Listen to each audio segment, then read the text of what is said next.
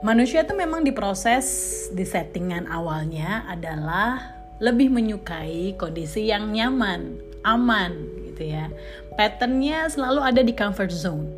Tapi ketika kita ada di zona tidak nyaman kita, entah itu secara emosi, dunia pekerjaan, di apa pun itu bentuknya, akan ada bentuk-bentuk reaksi yang kemudian terjadi di fisik kita yang paling kerasa entah jantungnya berdebar, kepala tiba-tiba pusing, tangan tiba-tiba dingin gitu ya, atau nge-freeze dan bahkan ada beberapa yang pingsan. Jadi sebenarnya gimana sih cara menghandle situasi-situasi tidak nyaman? Padahal kalau dalam beberapa teori dengan keluar dari zona nyaman, kita bisa ketemu zona berkembang atau growth zone kita. Untuk bisa apa? Untuk bisa kemudian menambah skill set, opportunity, mungkin menambah pengalaman baru yang kemudian leverage skill kita, leverage kehidupan kita di masa depan.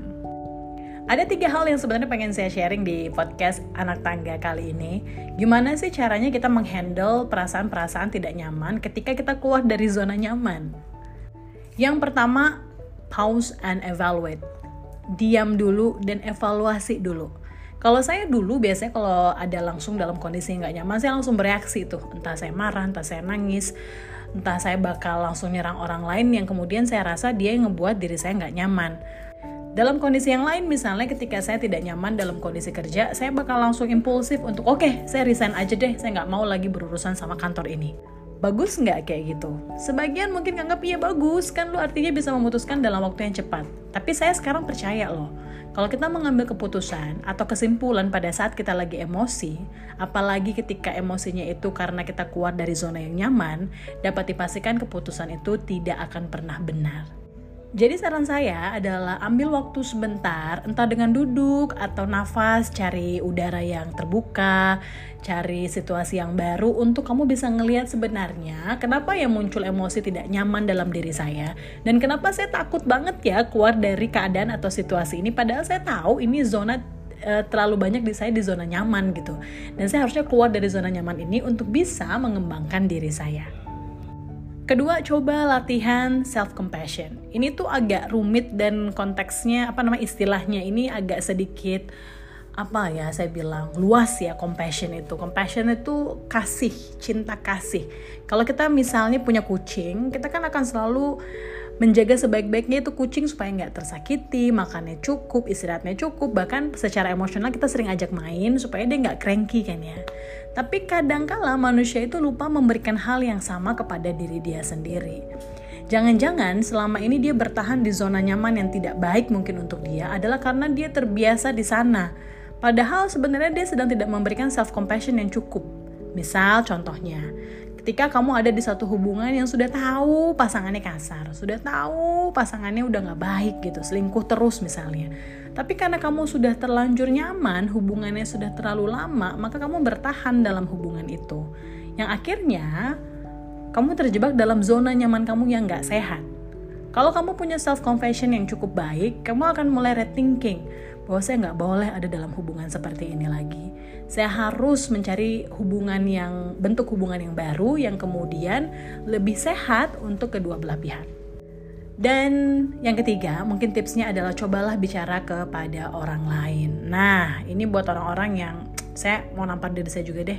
Kadangkala semua hal itu hanya ada di pikiran saya. Akhirnya saya jadi overthinking, mikirnya di kepala saya terus padahal saya tuh punya beberapa orang teman mungkin ya atau terapis yang bisa saya jadikan teman ngobrol untuk saya ajak diskusi. Kira-kira dari case ini saya baiknya melakukan apa ya atau plus minusnya deh apa karena kadang kala yang saya selalu ingat sama diri saya kita tuh sering lupa untuk mendefinisikan atau menuliskan positif dan negatif dari setiap keputusan yang kita lakukan. Misalnya keluar dari zona nyaman tadi ya. Misalnya saya memutuskan untuk keluar dari perusahaan A, positifnya apa, negatifnya apa. Kita tuh kadang otak kalau lagi emosional tuh kan nggak bisa ya berpikir logis. Dan caranya untuk membalikkan atau men-switch emotional feeling menjadi logical thinking gitu ya untuk kemudian membuat keputusan yang cukup bisa dipertanggungjawabkan adalah dengan menuliskan poin-poin positif dan negatif dari setiap tindakan atau keputusan yang kita ambil gitu. Dan biasanya dengan bicara atau ngobrol sama orang lain itu membukakan jendela-jendela pintu-pintu baru dalam otak dan pikiran kita, terutama tentang blind spot atau sisi yang gelap yang kita nggak bisa lihat kalau kita berpikir sendiri. Jadi cobalah ngobrol sama orang lain teman-teman kalau nggak percaya sama temen atau orang-orang di sekitar, cobalah cari terapis, bisa psikolog, bisa psikiater, orang yang memang secara profesional sudah punya sumpah etika untuk mendengarkan cerita kita tanpa jadi bocor ke orang lain. Nah, dari saya itu dulu teman-teman cara untuk handle perasaan tidak nyaman ketika kamu harus keluar dari zona nyaman kamu. Yang pertama, pause dan evaluasi diam dan evaluasi terlebih dahulu perasaan kamu. Sadari sebenarnya tubuh kamu kenapa? Kenapa ya saya sampai ngerasa nggak nyaman dalam kondisi ini padahal saya sudah harusnya mengambil keputusan. Yang kedua, punyalah self compassion. Jadi coba lihat ke diri kamu sendiri. Hal yang kamu lakukan ini adalah hal yang baik atau tidak untuk diri kamu. Kalau baik, cobalah ambil keputusan itu. Jangan-jangan itu cara terbaik untuk memberikan compassion, cinta kasih kepada diri kamu sendiri. Yang terakhir nomor tiga, cobalah ngobrol sama orang lain. Siapa tahu dengan ngobrol buka silaturahmi atau meluangkan waktu ketemu terapi seperti psikolog dan psikiater bisa bantu kamu untuk mengurai benang-benang kusut yang ada di pikiran kamu. Semangat ya, dan terima kasih sudah dengerin podcast anak tangga.